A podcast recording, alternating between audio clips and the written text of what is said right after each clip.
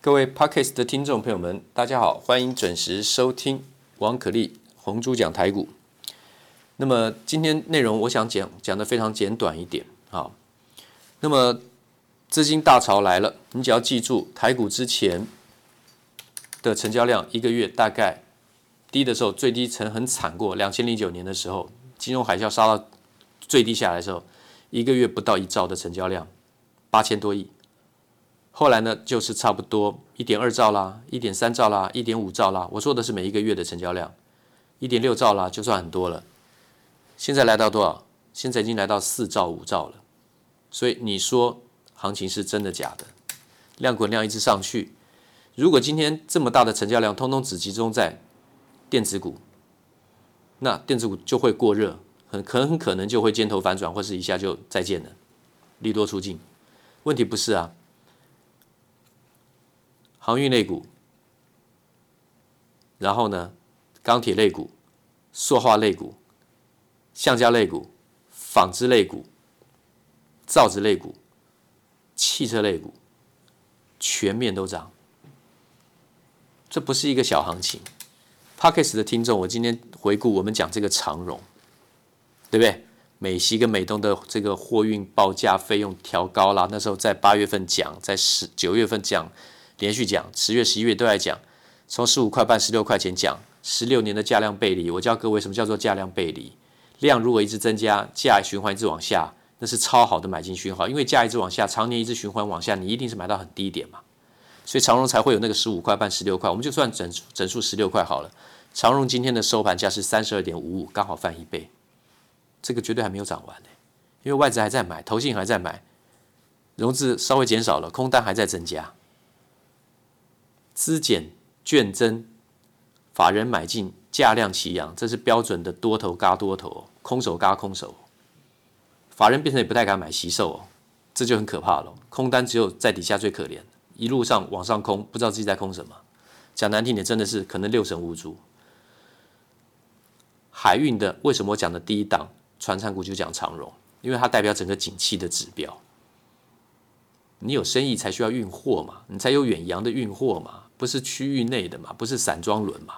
现在所有的航运类股、散装轮、陆上运输全部都在涨。疫情之后的爆发性的消费，还有积极重建，全球受这个疫情创重创，对不对？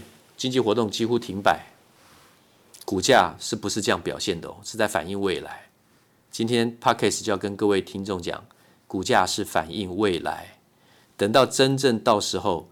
一个族群，一个族群，一档股票，一档股票，好的成绩都连番的端出来之后，那时候再来看有没有过热，有没有利多出尽。在此之前，一路就做多上去。那今天也要给 Podcast 的听众讲，那船产股、航运或钢铁好不好？这大家最想知道的。其实塑化、台塑集团也可以买啊。那钢铁还可以买什么？很简单嘛，那就是中钢构嘛。荣钢嘛，特殊钢材荣钢嘛，那中钢构是中钢的子公司，你说不敢买？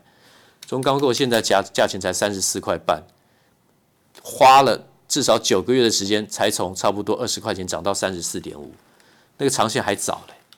然后呢，五零零九的荣钢哦，这个特殊钢材，才从这个十六十十五块半涨到十七，十七才突破十七才算正式开始起涨，现在才十八块两毛五而已，这。当然是选项啊。那航运类股呢？运输呢？荣运嘛，二六零七的荣运嘛。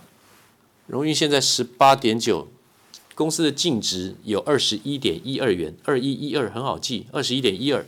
那股价现在才十八点九。会问这种问题的，一定是回头看啊。那荣运前一段时间好像十五块吼，十五块半、十五块、十四块啊，那边没有买，这边就太高了。这个就是一般人的心态。